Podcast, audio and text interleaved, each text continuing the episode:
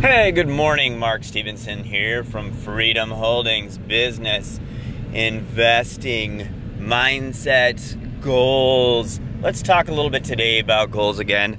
We're going to talk about the killer of pursuit, the killer of your dreams, perfectionism, and procrastination. So, not only is procrastination uh, a killer of your dreams because you are not gonna move in that direction, but perfectionism is a killer of your dreams. This is a killer of your dreams because you won't take action until everything is perfect.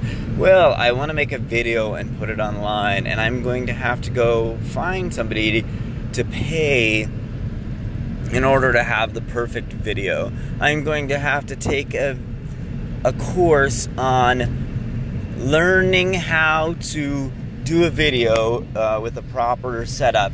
I'm to have to buy a certain camera, a certain phone, certain lighting. These will slow your progress. Take action immediately. What is your dream? You need to know that.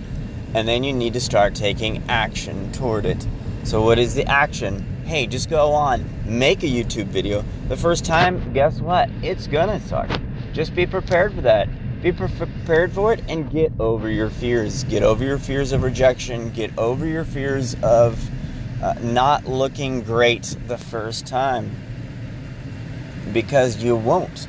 So, once you start figuring out what your dream is, let's say that your dream is you want to lose weight. That isn't necessarily a business goal, but you want to lose weight. You got to start taking some action toward it. Now, if you haven't been to the gym in a while or you haven't done any activity in a while, you need to start slow. Hey. But my suggestion would be start with walking.